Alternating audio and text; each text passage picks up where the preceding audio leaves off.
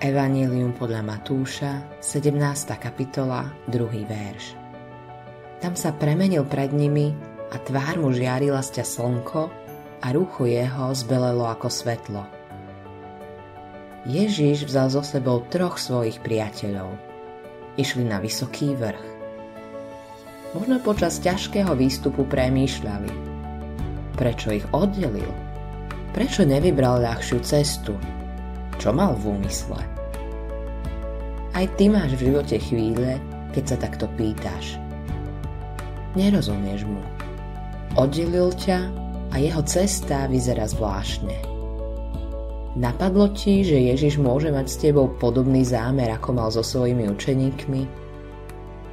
Chce, aby si ho videl premeneného. Učeníci s ním chodili už dlhý čas. Počúvali jeho slová a on vykonával mnoho zázrakov. Kto poznal Ježiša lepšie ako oni?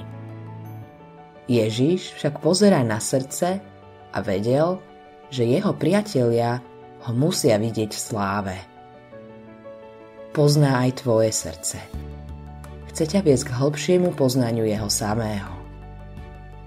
Učeníci videli Ježiša s Mojžišom a Eliášom. Videli ho ako súčasť väčšieho obrazu.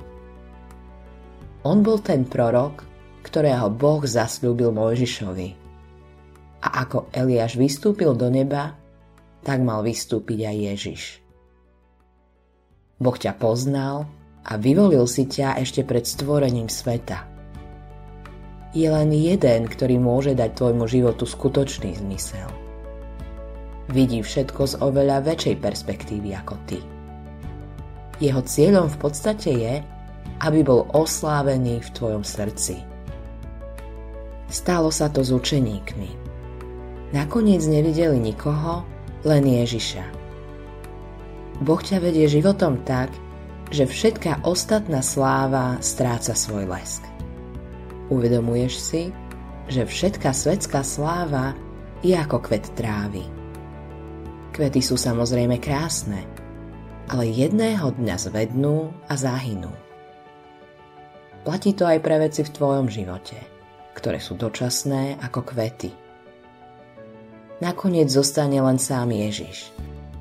Vtedy k tebe príde a ty ho uvidíš premeneného priamo pred svojimi očami. Takého ho budeš vidieť aj vo večnosti. Budeš prekvapený. Srdce sa ti bude radovať a nik ti nevezme radosť. Autorom tohto zamyslenia je Hans Erik Nissen.